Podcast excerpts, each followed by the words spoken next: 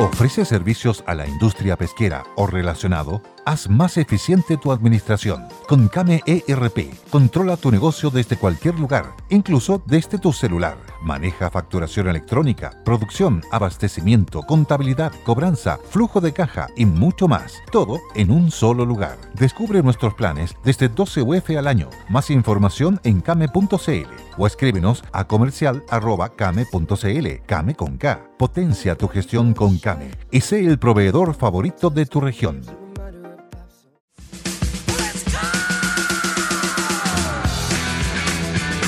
¿Cuáles son los grandes desafíos de Chile en un mundo global? Besos a las chiquillas, abrazos a los muchachos, gracias por acompañarnos. Terminando una semana muy noticiosa. Ojalá el petróleo no llegue a 100 dólares. Nosotros que somos importadores, ya, ya no exploramos más. Hubo un momento que el 50% de lo que nosotros consumíamos era petróleo chileno. Allá en Magallanes Proyecto Costa Afuera, ¿se acuerdan? Se acabó, ya no hay más. ¿Ha habido suficiente exploración o es muy caro, no vale la pena? Las probabilidades de encontrar. Estuve escuchando a la constitucional Olivares. A mí me sorprende realmente, después de un siglo de que Chile es un actor importante en la minería mundial, en el cobre, principal productor mundial de cobre, con eh, las mayores reservas mundiales de cobre, con una inversión extraordinaria de Codelco para mantener la producción, con cientos de miles de trabajadores, técnicos, ingenieros, especiales, geólogos, aparecen unos constitucionales que se las saben todas no, esto nos va a devolver soberanía, renacionalizar el cobre, nos va, vamos a ir primero por escondida. Y esto nos va, nos va a dar a nosotros la soberanía que necesitamos. Imagínense con todas las utilidades que se llevan las compañías extranjeras. Entonces el Estado chileno realmente va a ser soberano.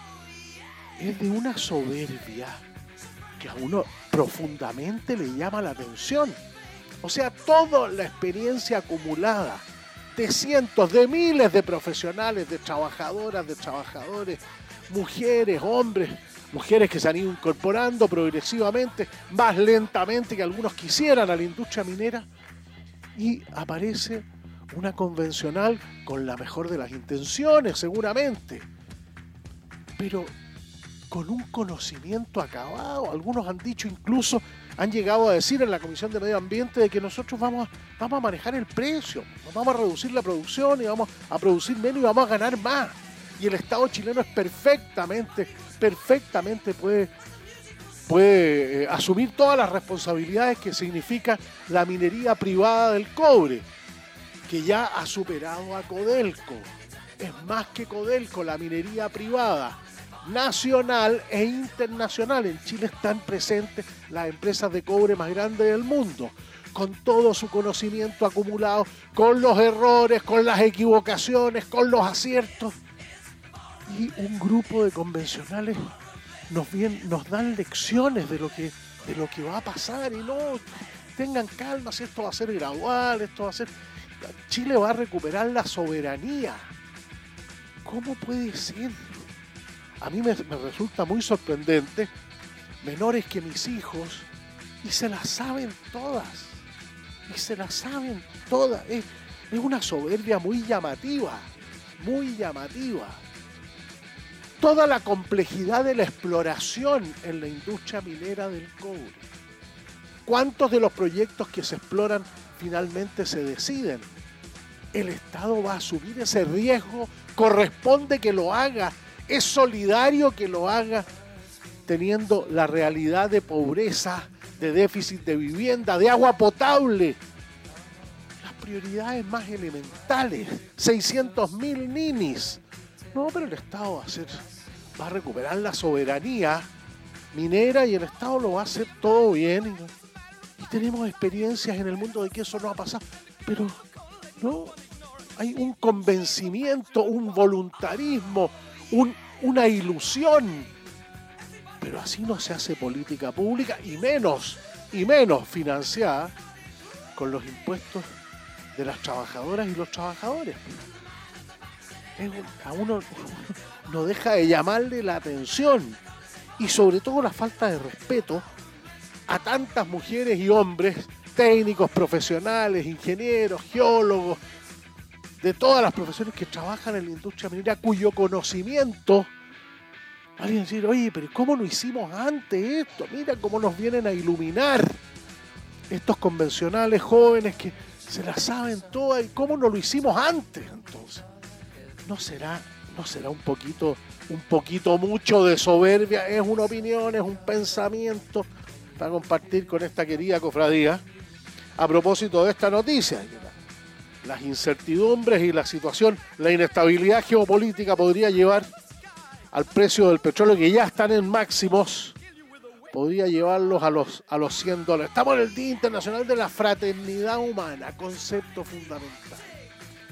Para poder generar un camino de respeto recíproco, un camino donde sea posible el progreso, que las generaciones que vienen tengan más oportunidades que las que tuvimos nosotros. Un anhelo elemental. Bueno, Día Internacional de la Fraternidad. Entre, entre las disputas naturales y obvias que la historia enseña de los partidarios de la libertad, los partidarios de la igualdad. No hay libertad sin igualdad. No hay igualdad. No hay igualdad sin oportunidades para desarrollar libremente las, potencialidades humanas. Se necesitan los dos. Durante mucho tiempo se han considerado enemigos irreconciliables la libertad y la igualdad. Bueno, la fraternidad ofrece el camino del diálogo, de encontrar juntos una verdad, de compartir una verdad, que es, de paso, aquello para lo que fueron elegidos los convencionales. Vaya para allá y en un año póngase de acuerdo con los que piensan distinto en la ley fundamental que va a organizar el Estado, el Estado que es la nación política y jurídicamente organizada. A la nación chilena. ¿O no hay nación chilena? ¿O solamente hay pueblos originarios? ¿Hay solamente pueblos ancestrales? ¿Qué, qué significa la nación chilena que es la mayoritaria? el mestizaje mayoritario chileno. ¿Dónde está presente en la discusión? Lo hemos comentado también aquí en esta, en esta querida cofradía. Llevamos nueve años juntándonos de lunes a viernes entre las 8 de la tarde y las 9 de la noche. Por suerte cada día se incorporan más amigas, más amigos en distintos lugares de Chile y en distintos lugares del mundo a través del conquistadorfm.net. Un saludo, ahí nos mandaron, nos manda siempre unos pensamientos, una fotografía. Don Hernán, Doña Irene, allá en Sydney, Australia, tomando desayuno el día sábado. Ellos van adelantados a nosotros. El uso horario. Cuando nosotros empezamos a despertarnos, se están acostando, se está, ha terminado el día, ellos van adelante que nosotros en, China, en Corea, en Japón, en, en el mundo asiático, cada día más relevante, más importante para nosotros, más determinante, más influyente para nosotros en Australia, en Nueva Zelanda. Ellos van adelante que nosotros. En Europa ya están almorzando. Perdón, ya están eh, en Europa cuando comienza el programa. Ellos están durmiendo. Algunos, algunos los menos están de trasnoche, pero nosotros tenemos que aprovechar el uso horario para ofrecer más oportunidades de trabajo y progreso. Alguien, un, día vamos a, entrar en, en más detalle en ese tema. Con el Tito Robinson, máster corresponsal, Cristian Mandreas, ingeniero de sonido, le damos la bienvenida al programa de hoy con esa música que bailamos, con esa música que cantamos, con esa música que está presente. Oh, una, pena el fallecimiento de la Karen Carpenter y los accidentes aéreos aquí en la ladera del volcán Villarrica, dos muertos, costó mucho sacar a los heridos, era difícil de llegar al lugar, están allá en, en Pucón, ojalá que no se agreguen, no se agregue otro más accidente aéreo en, en el volcán Villarrica. Bueno, 1945, la conferencia de Yalta en Crimea, Stalin, Churchill, Roosevelt, procurando darle forma a lo que nos tocó vivir inmediatamente después a la generación nuestra de los baby boomers. Oportunidades de trabajo y progreso para los hijos y los nietos. A eso nos dedicamos los días viernes, como dice el Tito Robinson, con esa música que está en la piel, que hemos bailado y que hemos cantado. Me da gusto poder compartir con ustedes esta realidad. Chile es un país de empresas familiares, microempresas, medianas, pequeñas, grandes. La familia y la empresa indivisiblemente unidos en estos tiempos que estamos más reflexivos. ¿Qué le vamos a dejar a nuestros hijos, a las generaciones venideras? Es una pregunta que también se hace la Asociación de Empresas Familiares, entidad sin fines de lucro desde el 2008 promueve el desarrollo, el crecimiento, la competitividad de las empresas familiares en Chile, procurando que el legado trascienda y sigan aportando al país. Está toda la información en www.aef.cl.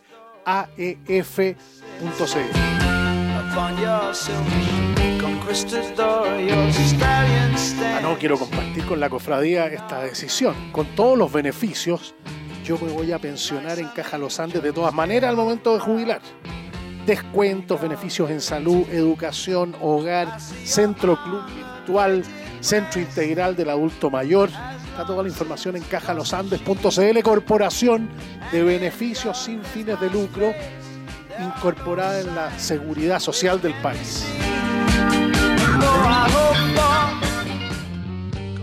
Pongan atención porque este es el típico tema que a uno le da mucho, mucho gusto poder compartir y poder comunicar.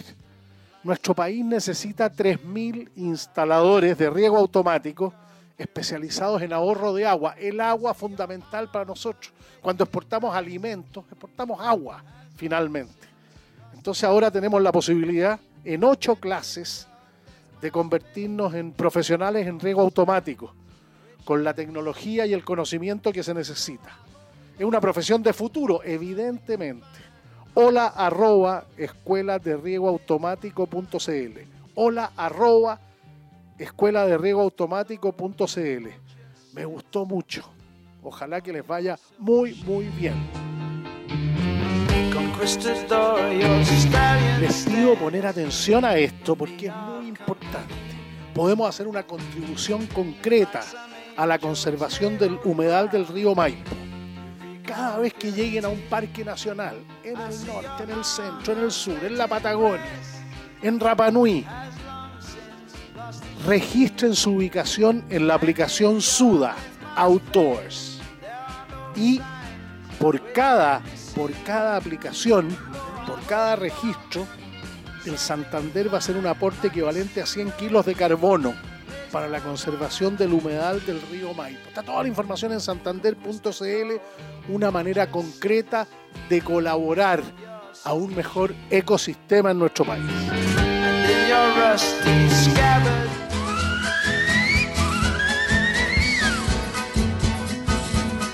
Nosotros nos gusta recurrir a ciertas tradiciones. Esta es una de ellas.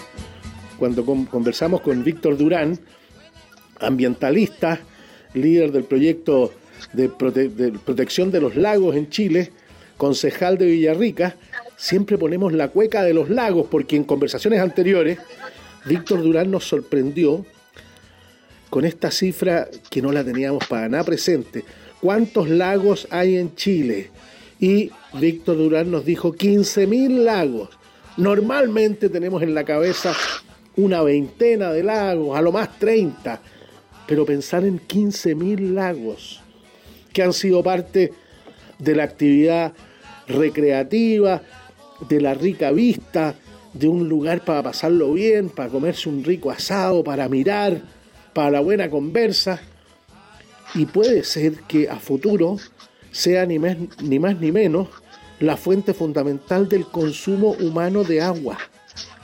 Así como van las cosas, así como se prevé los cambios brutales del planeta en relación al, a lo climático, a las respuestas del ser humano, al tratamiento de las cuencas, al desconocimiento de las cuencas. Víctor Durán estuvo en la COP en Glasgow, Escocia, ganó un concurso para participar, fue invitado por el, gobierno chileno, se dio cuenta de que eh, había en Chile no había ley de protección de lagos. En otras partes del mundo sí hay. El manejo de las cuencas. Nosotros siempre referimos esa anécdota.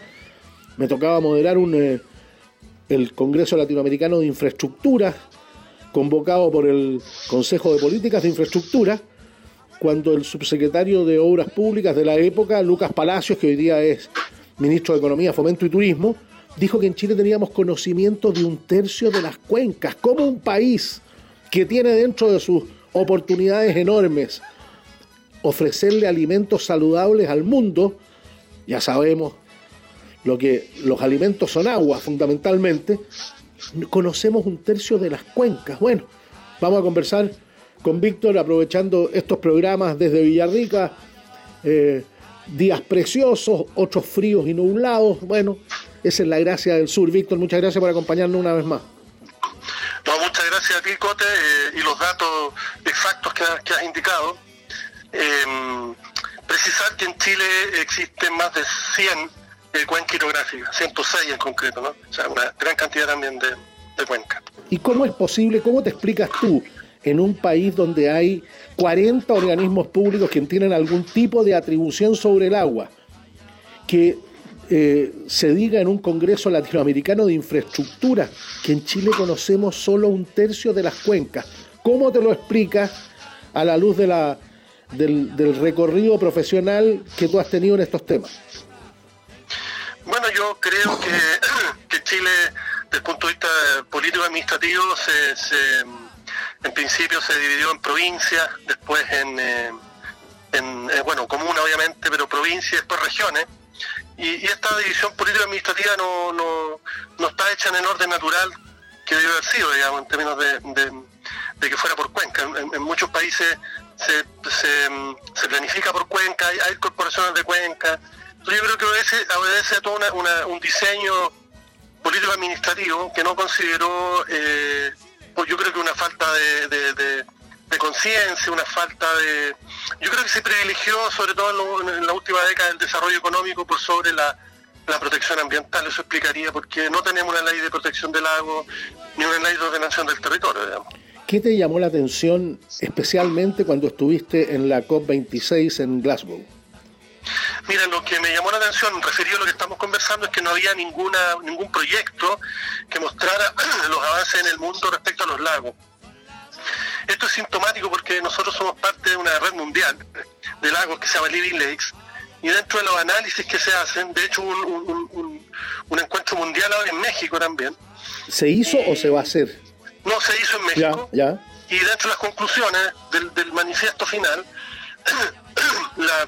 lo que se propone que las Naciones Unidas incorpore el tema de los lagos, eh, porque eh, si bien es cierto, hay programas relativos a por ejemplo, los ríos, al mar, pero no sé por qué no está esto de, incorporar los lagos.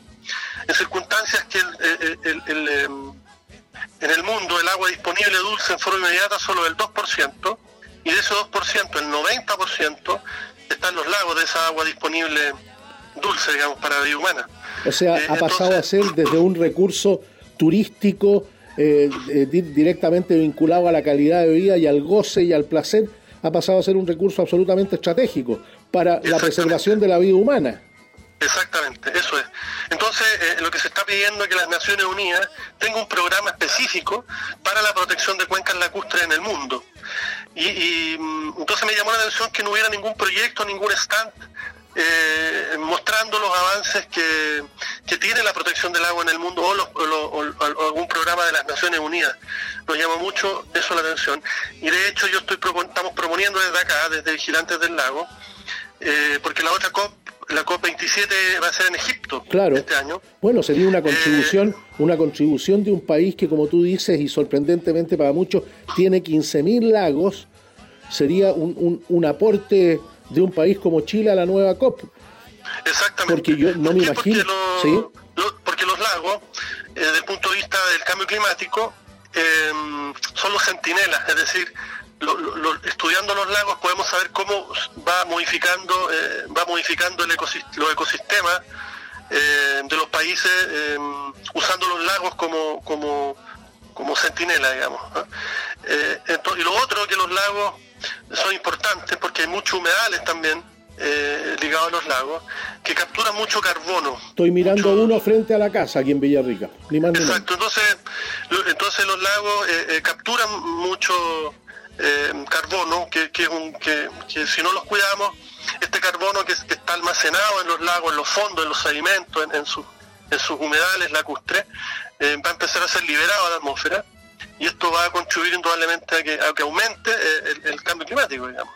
Entonces, de allí la importancia de, proteger los lagos eh, relacionados con el cambio climático, y como tú bien decías, de aquí al 2050 lo más probable es que estemos sacando eh, nuestra agua de los lagos, porque son, son los embalses naturales. Una de las políticas a nivel mundial para, para, para la adaptación al cambio climático es hacer embalses, es decir, acumular agua para, para, para la para cuando llueva, ¿no es cierto?, va a llover menos, y cuando llueva acumularla. Y nosotros tenemos los lagos en forma natural. Entonces, eh, eso es la importancia capital que tienen estos lagos. Y nosotros queremos que en la próxima COP eh, eh, se incorpore estos temas, las Naciones Unidas pueda haber Chile podría ser pionero en esto. Así es. Y nosotros lo hemos propuesto el IBILEX a nivel internacional y, lo más probable esperamos que, que pueda estar presente el tema de, los lagos, el agua dulce em, y su protección. Hagamos historia. En la situación específica del lago Villarrica, ay, ay, ay, ay, qué cosa más rica como canta la cueca de los lagos que nos acompaña en la conversa. Eh, se declaró saturado a finales del gobierno de Michelle Bachelet, primero o segundo, corrígeme. No, al final, pues fue en el último día, antes de irse la expresidenta Bachelet firmó el decreto, pero para, llegar a eso había todo un paso. Primero se hizo la norma secundaria de calidad ambiental que, se promulgó el 2013, eh, y después había que hacer los monitoreos. Después los monitoreos, bueno, estaba eh, se había superado cuando se hicieron los monitoreos, lo cual no significa que, todo el año esté saturado, sino que eh, en alguna época del año, sobre todo en época estival, eh, supera los límites de la norma, digamos. Por ejemplo, ahora en, en, enero no estuvo saturado el lago. O sea, los niveles de nitrógeno, fósforo ni, eh, y ni transparencia superaron la norma, digamos. Muy bien. Lo, que se hace en el lago Villarrica, ¿cuán referente es para los lagos de Chile? Teniendo presente de que eh, lo que este es el, primer lago que se declaró saturado, ¿no? Claro, lo, lo, que ocurre es que además solo hay dos lagos que tienen norma de calidad de sus aguas y son los únicos lagos que pudieran ser declarados saturados, que es el caso del lago Yanquihue, el Villarrica, el resto ni siquiera tienen normas, que o sea, no, tú puedes monitorear, pero nunca los vas a poder declarar saturados porque no hay normas. Declarada, eh, ya, ahí hay una tarea pendiente desde luego, ¿no es cierto? Exacto, exacto, que eso hay que, hay que tener normas para nuestros lagos, normas de calidad de las aguas es como un límite de velocidad en carretera, es como si no tuvieras límite de calidad de, velocidad en carretera. Ya, Entonces, te pueden fiscalizar con pistola radar los carabineros, pero si no tiene una norma que diga 100 kilómetros por hora, no te van a poder multar. Bueno, aquí ocurre lo mismo. Entonces solo hay dos lagos que tienen esta norma. Y en el caso de Villarrica fue declarado saturado y el Yanquihue también tiene los últimos resultados indican que está para declararlo al menos latente o saturado. ¿Y es posible una norma eh, homogénea para lagos de, de, porte tan distinto o de características tan distintas. Si uno compara, no sé, pues el Villarrica puede caber cuatro veces o cinco veces en el Yanquihue. Y después el, el, Colico puede ser la tercera parte del Villarrica o el, o el, o el Sí. mira, muy buena tu pregunta. Lo que ocurre es que em, al principio, hace muchos años, se trató de hacer una norma para todos los lagos, pero, pero era imposible por, por la diferencia ecosistémica que hay y que en definitiva tiene que ver con, qué queremos para nuestros lagos. O sea, queremos para agua potable, los lagos prestan más de 20 servicios ambientales. Entonces... Eh, Detállalo, eh, buenísimo, entraste en un camino brutal. ¿Cuáles son los... danos ejemplos de servicios ambientales que nos prestan los lagos porque uno siempre ha sido, siempre se ha mirado como uno usufructuario del lago desde el punto de vista de la vista, de bañarse, de salir a andar en bote, de hacer deportes náuticos, de esquiar, qué sé yo, todo lo que ya sabemos. Claro, claro, por ejemplo la, pesca recreativa que no es menor, eh, el riego, agua, agua de los lagos para riego, para la agricultura, para la, para la ganadería, para la industria, eh, también, eh, bueno, como tuviste, para el baño, en fin eh, eh, eh, una serie de otros servicios como la regulación también de, de las crecidas de, de los ríos que Let's talk about MediCal. You have a choice, and Molina makes it easy. So let's talk about making your life easier, about extra help to manage your health. Nobody knows MediCal better than Molina. Visit meetmolinaca.com. Let's talk today. para evitar inundaciones eh, y sobre todo, eh, como tú dices, agua potable. Ahí, ahí está la fuente de hecho, por ejemplo, la localidad Entre Lagos, en el lago Puyehue, obtiene hoy día su agua de, del lago, digamos. Es ya el, está primer, ocurriendo. ¿Es el primer caso de algo que tú crees va a empezar a multiplicarse en todo Chile? Así es, sí. Eh, eh, los estudios son claros en eso. De hecho, hay un estudio que se hizo acá en el lago Villarrica, que en el 2050 no vamos a tener glaciares en el volcán Villarrica, que, que es fuente importante del agua que tiene el, el, el, el lago, digamos. Por lo tanto, eh, vamos a tener que sacar agua del, del, lago, digamos. Lo mismo le va a ocurrir al lago Caburga, bueno, ya están disminuyendo los, los niveles. Y eh, bueno, todos los lagos del sur, todos son de origen glaciar. Vamos Entonces, a va a haber, en- si nosotros queremos proteger los lagos para como fuente de agua potable, indudablemente que tenemos que tener una norma para todos los lagos. eh, pero también hacer diferencia ¿no? en términos de, de que algunos lagos están más saturados, por decirlo de alguna manera, como más contaminados que otros, y por lo tanto no podemos tener una norma por- para todos los lagos parejas, sino que cada lago tiene que tener su propia norma o, o- o un conjunto, distritos de lagos. ¿no? O sea, los lagos norpatagónicos o araucanos, que van del lago Colico al lago Chapo, en, en- en, eh, eh, distinto Estos eh, a son los de norpatagónicos. O Magallanes. ¿no? Lo- los norpatagónicos son los que parten de aquí del Colico hasta el Chapo. Claro, Ya, todos los eh, santos Chapo. ¿Ya? Eh, y de ahí hay otro distrito que son los lagos patagónicos de, de la región de Aysén, de Magallanes, que, por ejemplo, hay, hay lagos que tienen transparencias de 30 metros o más. Y nosotros, por ejemplo, no tenemos el lago mejor, la mejor transparencia de- del agua la tiene el Colico en este distrito con más de 20 metros, 22 metros, junto con el lago Caburgo también. El resto va, va bajando en distinta medida, digamos. ¿Qué es lo que se ha hecho? Ah, perdón. El conocimiento respecto de los lagos, de la cuenca donde están, hoy día está en las universidades, en las ONG, en el sector público, con toda la cantidad de, de organismos que tienen atribuciones sobre el tema del agua. Hay, Sí, mira, hay yo- consenso, hay disenso. ¿Cómo podrías calificar el estado del, ar- del arte del conocimiento de los lagos? De 15.000 Bueno, eh, lagos que hay en Chile. Bueno, mira, el- el- en algunos casos han sido más estudiados que otros, pero en general no, no hay presupuesto permanente. Eh, de hecho, la red de vigilancia del agua de, de la DGA eh, no abarca más de 20 lagos, de los 15.000. Y de esos 20 lagos se monitorea eh, la mayoría, en su gran mayoría, solo dos días en el año, digamos. El Villarrica ahora se está monitoreando cuatro días en el año y Yanquihue también, por, por presiones ciudadanas, en el fondo nuestra, eh, lo cual igual es muy Pero poco, es eso, como el o sea, es 2 la, o 3%. es la nada misma. que-. Claro, entonces eso es un gran problema. Bueno, ahora se está trabajando a, a nivel universitario, pero son fotografías. La, la universidad iniciaron los procesos de estudio de, de los lagos en Chile, pero pero les cuesta conseguir financiamiento, digamos. Pero Entonces, eh, eh, démosle una dimensión política a esto. Eh, un país como Chile, que además de los minerales, tiene una posibilidad enorme de progreso, desarrollo, oportunidades de trabajo en los alimentos, alimentos saludables, alimentos a los que se les va a exigir huella de carbono, huella del agua, comercio justo, en lo que le vendemos al mundo de carnes, de lácteos, bueno, pescado y marisco lo dejamos. Bueno, eh, las, las pisciculturas, pues está lleno de pis- pisciculturas en torno, en torno a los lagos y son una de las causales de contaminación de los lagos. Entonces, los lagos pasan a ser un, pasan a tener un contenido estratégico en un país que tiene oportunidad de venderle alimentos saludables al mundo eh, y donde eh, el agua pasa a tener un- un- un- una consideración vital. ¿Tú, tú crees que nosotros vamos a terminar tomando agua del lago en buena parte de- de- del país donde, donde están eh, instalados estos 15.000 lagos? Entonces ya es un recurso estratégico desde el punto de vista político.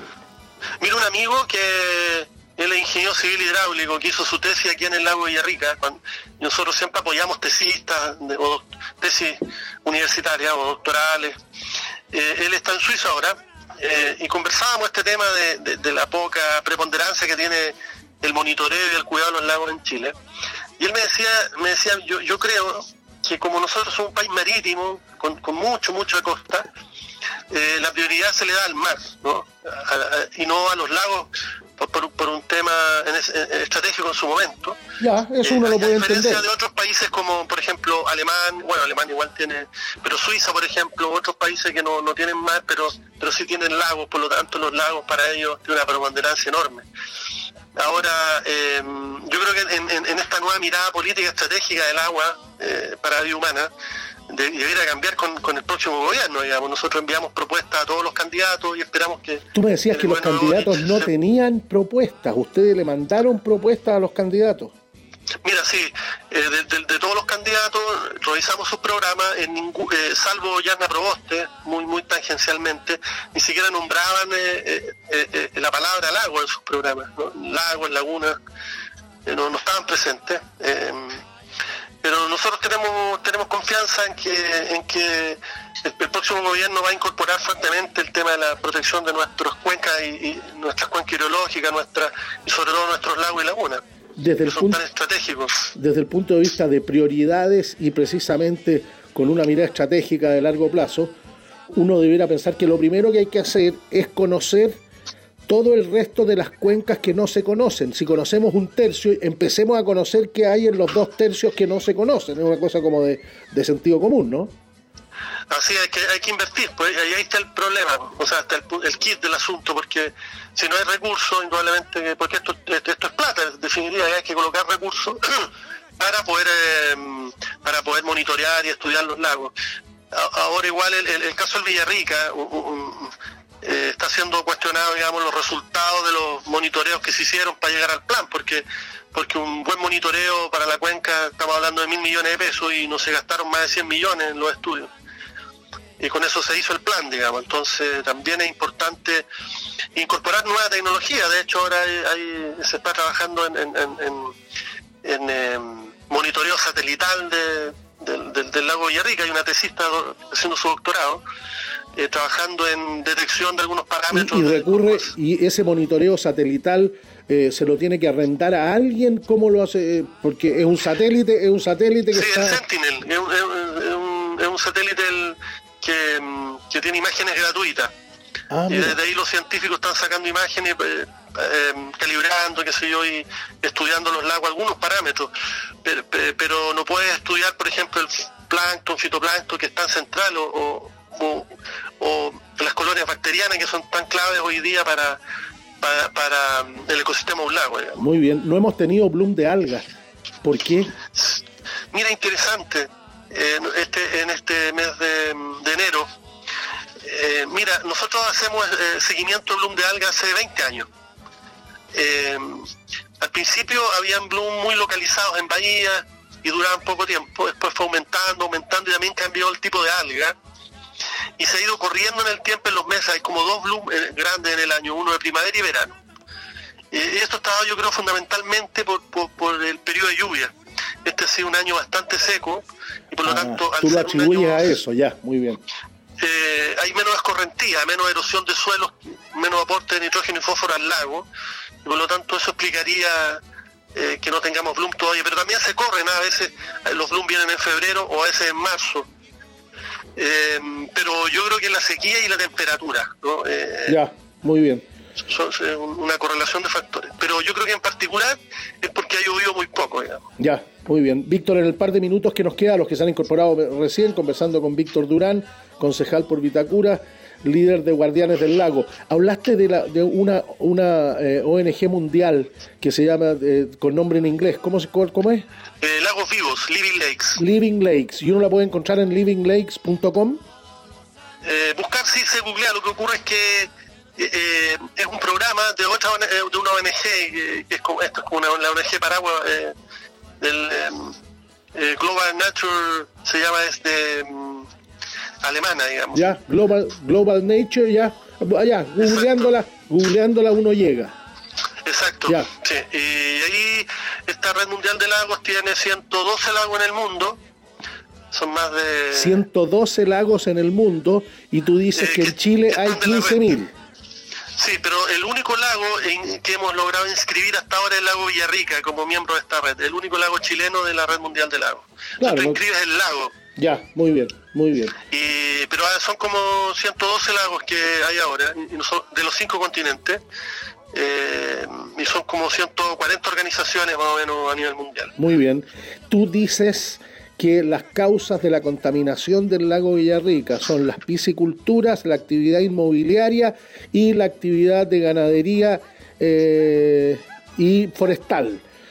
Uno podría decir lo mismo respecto de todos los lagos, por lo menos de esta parte norte, desde el Colico al Chapo. Así es, eh, la, la deterioro de nuestros lagos estaba por esos tres factores, eh, en distinta medida, digamos. ¿no? Sí, claro, claro. Eh, La, la, la, la, la salmonicultura, eh, actividades agrícolas, forestales, ganaderas eh, y las urbanizaciones son como los, los- y tal vez un poco al sur con, con, con algunas industrias ligadas a los lácteos, digamos. Eh, esas son las principales causas de, de la deterioro de nuestros lagos. Ya, y existe experiencia internacional, evidencia internacional en otras partes con estructuras productivas similares donde se haya podido mitigar eso. Sí, claro, colocando tecnología, tecnología y planificando el territorio con costos altísimos. Tú entre más quieras volver un lago al pasado, a, a lo- a la calidad que tenía 20, 30 años atrás, tienes que gastar dinero. Por ejemplo, el lago Biwa en Japón, que es un ejemplo mundial, ellos gastaron 17 mil millones de dólares para, para regresar su lago a la calidad, eh, Ya. a la calidad que tenía claro. 20 años atrás. Exacto. Estamos, estamos hablando de, del lago- de un 15% del presupuesto nacional. pues ya. Claro, y por ejemplo el lago el lago Constancia en Alemania gastaron 5 mil millones de dólares también para, para bajar Ya. a la calidad que tenía 20 años hacia atrás. Buenísimo. Eh, lo mismo en Estados Unidos, estaba 2 mil, 3 mil millones de dólares, son inversiones Es importantes. uno cerca de, de Washington, ¿no? En, en el estado de Washington. Exacto, el, lago Washington. Ya, el lago buenísimo. Washington. Ya, Víctor, muchas gracias por habernos acompañado, ilustrarnos sobre estos temas y motivarnos a conocer un poco más de los 15.000 lagos. Allí también incluyes lagunas, ¿no? Lagos y lagunas. Sí, exacto. Ya. Lagos y lagunas que tenemos en Chile, bonita tarea para todos nosotros. Víctor Durán, muchas gracias por acompañarnos. Muchas gracias, Diego, un abrazo. allá viene a la que también vive. I see a teeth flash, Jamaican honey so sweet. ¿Cuántos de esta querida cofradía acompañaron a Elton John en sus presentaciones en Chile? En el Festival de Viña, en San Carlos de Apoquindo, San Carlos de Apoquindo, si mal no recuerdo, en el Estadio Nacional. ¿Cuántos bailaron con esta canción, con Island Girl? Interesante el caso de Elton John porque tenía, se había, tenía las dos vacunas, tenía la vacuna de refuerzo y le dio COVID igual. Es de los nuestros, es de nuestra generación. Ojo, le dio COVID igual y tuvo que suspender un par de conciertos en, Dallas, Texas. Si mal no recuerdo, ahí me corrigen, arroba Coteevans en Twitter, Enrique Coteevans arroba gmail.com. Nos aprovechamos del talento de Elton John y las veces que ha estado con nosotros para seguirle la pista. ¿Qué denominador común encuentran ustedes en el discurso de Gabriel Boric, presidente electo? En la narrativa, en aquello que le resulta que le resulta representativo de su personalidad, con sus luces, con sus sombras, como cualquier ser humano. ¿Qué es lo que le ha llamado la atención del discurso, del relato de Gabriel Boric, presidente electo?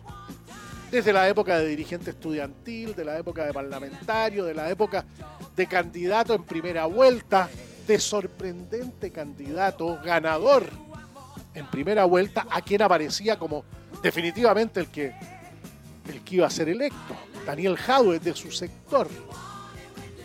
El Boric de la primera vuelta, el Boric de la segunda vuelta, el Boric presidente electo, el Boric líder de una coalición.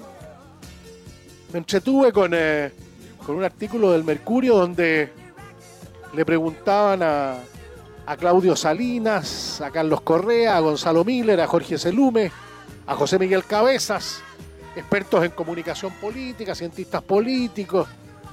Eh, con Carlos Correa hemos conversado aquí en el programa, con Gonzalo Miller también, con Selume hemos tratado de, conversar, no hemos tenido la, posibilidad de hacerlo.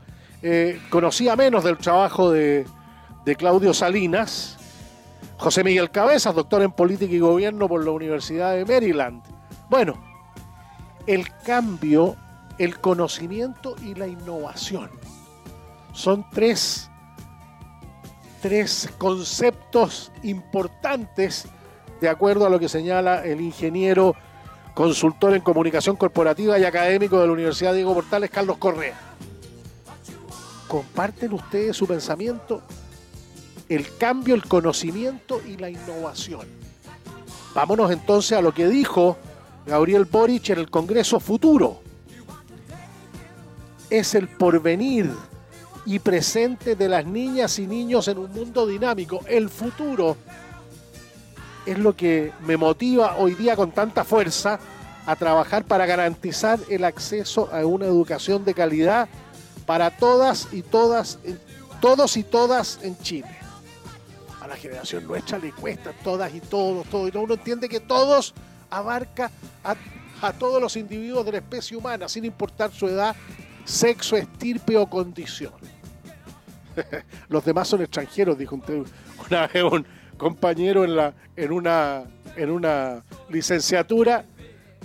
Comprendió que había cometido un error, se paró y se fue. Claro. Son individuos todos, son personas todos los individuos de la especie humana sin distinción de edad, sexo, estirpe o condición. Los demás son extranjeros. Uy, ahí se dio cuenta. Como el senador Moreira. Que va, fue, ese debe ser uno de los memes más notables. Perdón, ni siquiera es meme. Una reproducción extraordinaria de un, eh, de un lapsus que genera además la, la importancia del humor. ¿ah? la importancia extraordinaria del humor, sobre todo en la política. Lo supo muy bien Winston Churchill, lo supo muy bien, ¿cómo se llama? Charles de Gaulle, desde luego. Se daban cuenta que a través del humor, de un momento de humor, de sarcasmo, de ironía, de risa, ¿ah? de, de cosa absurda, podía la cuestión arreglarse muy bien. Bueno, Moreira dijo, aquí hay senadores que no se han hecho el antígeno prostático, que no se han hecho el... Y se dio cuenta y dijo, ¡chu! Y empezaron las risotadas brutales. Fue un momento extraordinario. A ver, si no lo han visto, seguro que les va a llegar en YouTube, obviamente tiene que estar. ¿Coinciden ustedes entonces con Carlos Correa de que ejes fundamentales, reiterativos, que van configurando el tipo de prioridad que necesariamente tendrá que tener el presidente electo Gabriel Boric, el cambio, el conocimiento y la innovación. La verdad es que a mí no me había llamado especialmente la atención eso. En los discursos menciona que los desafíos son gigantescos y las expectativas son enormes. En consecuencia, plantea cambios con gradualidad y diálogo, que ese es exactamente. Tiene que haber un, un grupo de expertos en comunicación política trabajando en el segundo piso para entregarle insumos a un presidente electo, el más joven de la historia y con la votación más alta de la historia, para empezar a decir que no. No se puede, no hay presupuesto, vamos a tener que ir más lentos, esto lo teníamos previsto para el primer año, no va a tener que hacer el segundo año. Empezar a decir que no.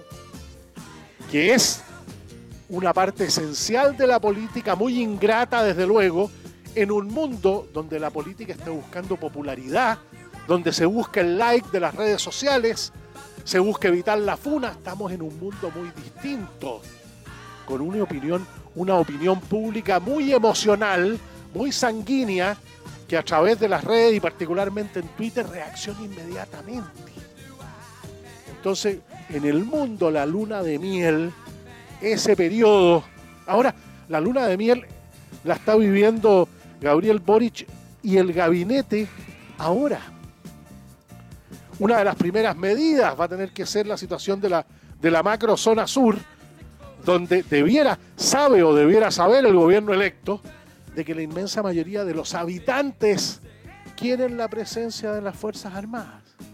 La inmensa mayoría de los habitantes de la Araucanía, súmese a ello todos los parientes, amigos y conocidos que viven en otras regiones de Chile. Y si mal no recuerdo, ustedes me corrigen, cuando ha habido investigación de opinión pública respecto de la presencia de las Fuerzas Armadas para, para colaborar con carabineros y investigaciones, la mayoría está de acuerdo con eso. Está de acuerdo con que exista. Y desde luego entonces contraría la visión del presidente electo de Giorgio Jackson, Giorgio Jackson y Casiches, el parte fundamental del círculo político, del círculo de hierro, que cree que no había un cambio significativo en términos de tranquilidad, seguridad, con la presencia de las Fuerzas Armadas en la macrozona sur. Así que eso va a ser muy importante. Otra cosa relevante, en, eh, estamos, estamos parados sobre hombros de gigantes y que la historia se construye en función de lo que hicieron, lo que hicieron quienes nos antecedieron y que de esa historia tenemos que aprender sus aciertos y sus errores. Eso lo dijo Gabriel Boric, presidente electo, en el Encuentro Nacional de la Empresa, en ENADE. Todo el mundo recuerda lo especialmente críticos que fueron los jóvenes del, del Frente Amplio con la concertación. Entonces, ese reconocimiento a la perspectiva histórica, a que los países se van construyendo todos los días lentamente sobre los hombros de lo que hicieron los anteriores que ejercieron el poder, con sus luces, sus sombras, sus logros, sus aciertos, sus fracasos. Es algo que yo estoy de acuerdo ahí con los expertos en comunicación política, ha sido una constante en el relato del presidente electo Gabriel Boric. ¿Cuáles quisieran eh, agregar ustedes? Ahí nos cuentan arroba coteevans en Twitter, enrique coteevans arroba gmail.com. Seguimos escuchando a Elton John. Ojo, el hombre tenía dos vacunas más una de refuerzo y le vino igual el COVID.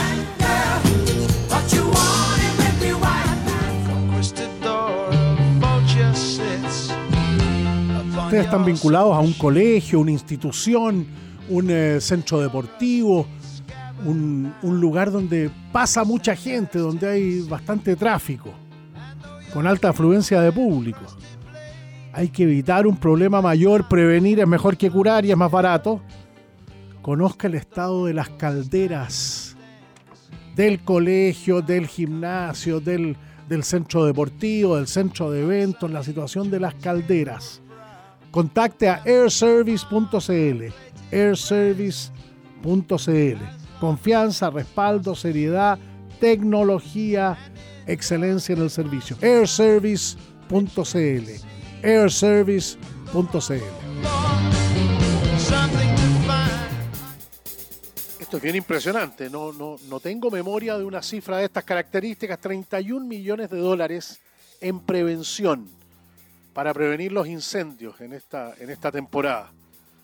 Aquí se ha puesto a disposición al mejor grupo de especialistas junto a la más alta tecnología para combatir el fuego, típico de esta época, lamentablemente muchas veces intencional, que amenaza a las zonas agrícolas, a las rurales, a las zonas del bosque nativo de nuestro país. En CMPC nos dicen comprometidos con Chile.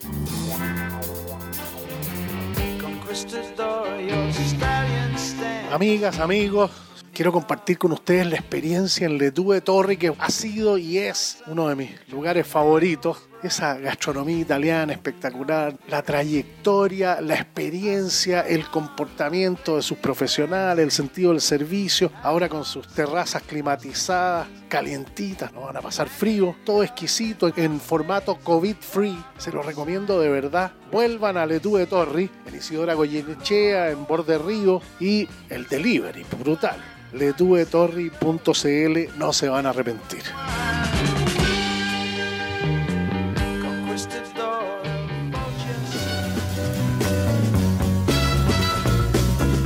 En esta cofradía hay harta conciencia de los atributos del omega 3, en el sentido de mejorar la calidad del sueño, aumentar la memoria, agilizar la mente. Pero no todos los omega 3 son iguales. El omega 3 Well Plus es el único que permite la absorción del omega 3 a nivel cerebral. Let's talk about MediCal. You have a choice, and Molina makes it easy. So let's talk about making your life easier, about extra help to manage your health. Nobody knows MediCal better than Molina. Visit meetmolinaca.com. Let's talk today. ¿No te encantaría tener 100 dólares extra en tu bolsillo? Haz que un experto bilingüe de TurboTax declare tus impuestos para el 31 de marzo y obtén 100 dólares de vuelta al instante. Porque no importa cuáles hayan sido tus logros del año pasado, TurboTax hace que cuenten. Obtén 100 dólares de vuelta y tus impuestos con 100% de precisión, solo con Intuit TurboTax. Debes declarar para el 31 de marzo. Crédito solo aplicable al costo de la presentación federal con TurboTax Full Service. Oferta sujeta a cambios o cancelación en cualquier momento. Sin salir de la casa lo podemos pedir en wellplus.cl, wellplus.cl y aprovechar todos los atributos del omega 3.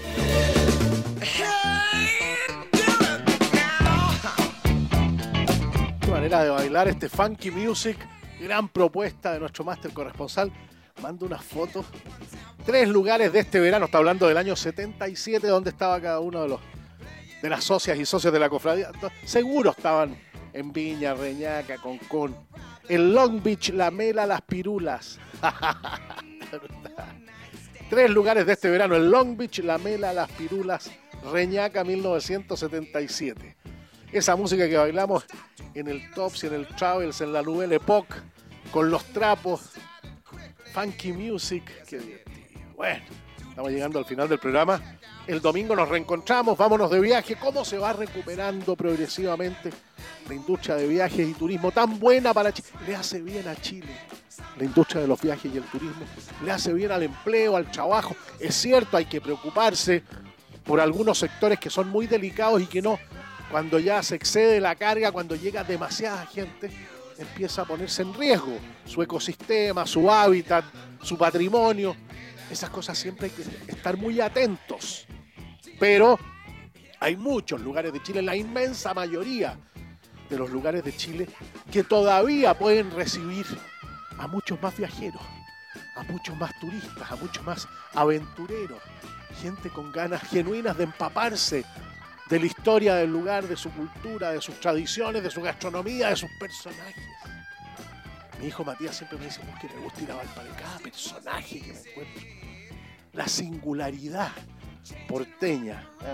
A él le gusta eso, ir a encontrarse, ir a, a conversar en algún bar, en algún lugar, en alguna picada, en alguna fuente soca, en algún personaje porteño. Dice que le aportan, ¿eh? Dice la, la gracia de esto, las motivaciones son, son una cantidad muy significativa. Bueno, estamos llegando al final del programa, saludando a las chiquillas, a los muchachos que están de cumpleaños. Se nos fue la Karen Carpenter, qué voz más linda en nuestra generación. Tantas canciones de los Carpenters que bailamos, que cantamos, están en la vida. Eh, ¿Qué es lo que les decía? Ah, bueno, se nos olvidó hablar de la selección. Qué bien por Alexis. Qué bien por Alexis. Cómo se echó el equipo al hombro, cómo la pidió, cómo le está pegando, qué manera de progresar a sus habilidades naturales de un dribbling endemoniado y centros. Hoy día es un gran pateador de tiros libres. Es un buen cabeceador, ha mejorado muchísimo. Es un hombre que hace, es un buen creativo, hace pases gol. Que esos son muy pocos en el fútbol mundial. Jugadores que tienen la virtud de hacer una cosa distinta y un pase gol. Esa es una gran excepcionalidad. Entonces, buenos corners, buenos tiros libres. Un progreso como futbolista muy evidente. Hay veces, es cierto, hay veces que se demora más de la cuenta y se da una vuelta más. Ese es el tipo de cosas que él tiene que, él tiene que administrar mejor. Pero en, la parte final de la vida, qué bueno, porque estaba, estaba en duda, la hinchada del Inter no estaba muy convencida, terminó jugando muy bien en el Inter y le da un respiro con esos goles a la selección chilena. Que claro, ahora Alguien me dijo que incluso si perdíamos con Brasil todavía teníamos una mínima posibilidad. Bueno, los reyes de los algoritmos y los cálculos, yo simplemente digo, qué bueno que haya ocurrido lo que ocurrió en Bolivia. Yo les dije, conversamos, dije yo de la guata creo que vamos a ganar en La Paz. De la guata creo que vamos a ganar en La Paz. Qué bueno que así fue. Qué bueno por Brian Cortés, qué bueno por, por Brereton. Interesante lo de, lo de Parra, me llamó me llamó mucho la atención. La Natalie Imbruglia también está de cumpleaños hoy. La Dana García, actriz colombiana bien espléndida. La Marisol, cantante española de nuestra generación. Charles Lindbergh, de cumpleaños. Alice Cooper, de cumpleaños. Bueno, llegando al final del programa, el domingo nos reencontramos, vámonos de viaje. Hay que, hay que recuperar lo antes posible una industria que ayuda tanto a las regiones de Chile, al empleo de las mujeres, al empleo de los jóvenes y que también nos considera a nosotros, a los mayores. Hay bastantes mayores trabajando en la industria de los viajes y el turismo, en la gastronomía, en la, en la hotelería, en los campings, en el transporte. Uno se encuentra con gente de, de nuestra generación. O sea, es, es generosa la industria de los viajes y el turismo en empleos para todos, para todas las regiones de Chile y sobre todo para ese trabajo bonito de que la gente que viene, en este caso estamos haciendo el programa desde, desde Villarrica, como todos los veranos en esta época, da dice, uy, qué bonito, no lo conocía, me voy contento, voy a volver. Algo humanamente tan fácil de entender. Con el Tito Robinson, máster corresponsal, Cristian ingeniero de sonido. Besos a las chiquillas, abrazos a los muchachos. Nos encontramos el domingo a las 10 de la mañana. Vámonos de bien.